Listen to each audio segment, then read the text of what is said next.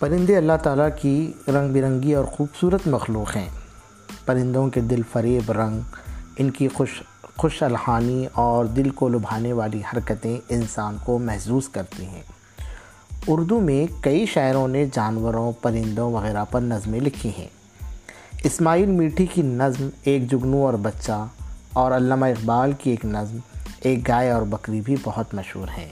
لیکن آج ہم جو نظم سننے والے ہیں یہ نظم لکھی گئی ہے جوش ملہی آبادی کی، جس کا عنوان ہے، میری پیاری چڑیو۔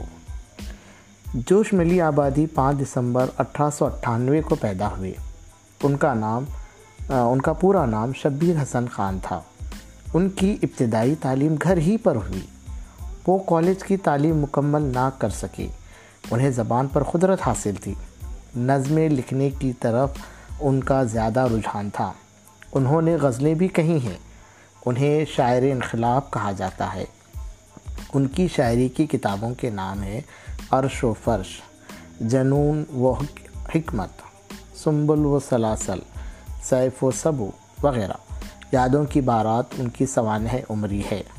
جوش کا انتقال بائیس فروری انیس سو بیاسی کو ہوا۔ تو آئیے سنتے ہیں۔ میری پیاری چڑیوں جوش ملی آبادی کی لکھی ہوئی نظم۔ مہکتے ہوئے پھول کے پاس آؤ۔ مہکتے ہوئے پھول کے پاس آؤ۔ لچکتی ہوئی شاخ پر بیٹھ جاؤ۔ ہوا میں کبھی اڑ کے بازو ہلاؤ۔ کبھی صاف چشمے میں غوطے لگاؤ۔ یوں ہی پیاری چڑیوں ابھی اور گاؤ۔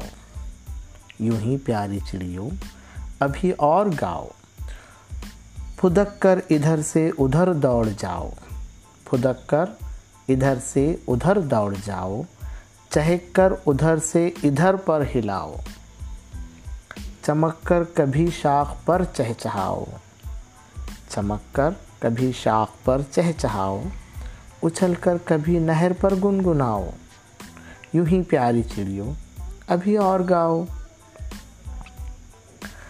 کبھی برگ تازہ کو منہ میں دباؤ، کبھی برگ تازہ کو منہ میں دباؤ، کبھی کنج میں بیٹھ کر پھڑ پھڑاؤ، کبھی گھاس پر لوٹ کر دل لبھاؤ، کبھی گھاس پر لوٹ لوٹ کر دل لبھاؤ، کبھی جا کے بیلوں کو جھولا بناؤ، کبھی جا کے بیلوں کو جھولا بناؤ۔ یوں ہی پیاری چڑیوں ابھی اور گاؤ، یوں ہی پیاری چڑیوں ابھی اور گاؤ۔ میں بیتاب ہوں، مجھ کو جلوہ دکھاؤ۔ میں بیتاب ہوں، مجھ کو جلوہ دکھاؤ۔ میں گمراہ ہوں، مجھ کو رستہ بتاؤ۔ نہ جھجکو نہ سمٹو، نہ کچھ خوف کھاؤ۔ نہ جھجکو نہ سمٹو، نہ کچھ خوف کھاؤ۔ میرے پاس آؤ، میرے پاس آؤ۔ یوں ہی پیاری چڑیوں ابھی اور گاؤ۔ یوں ہی پیاری چڑیوں ابھی اور گاؤ۔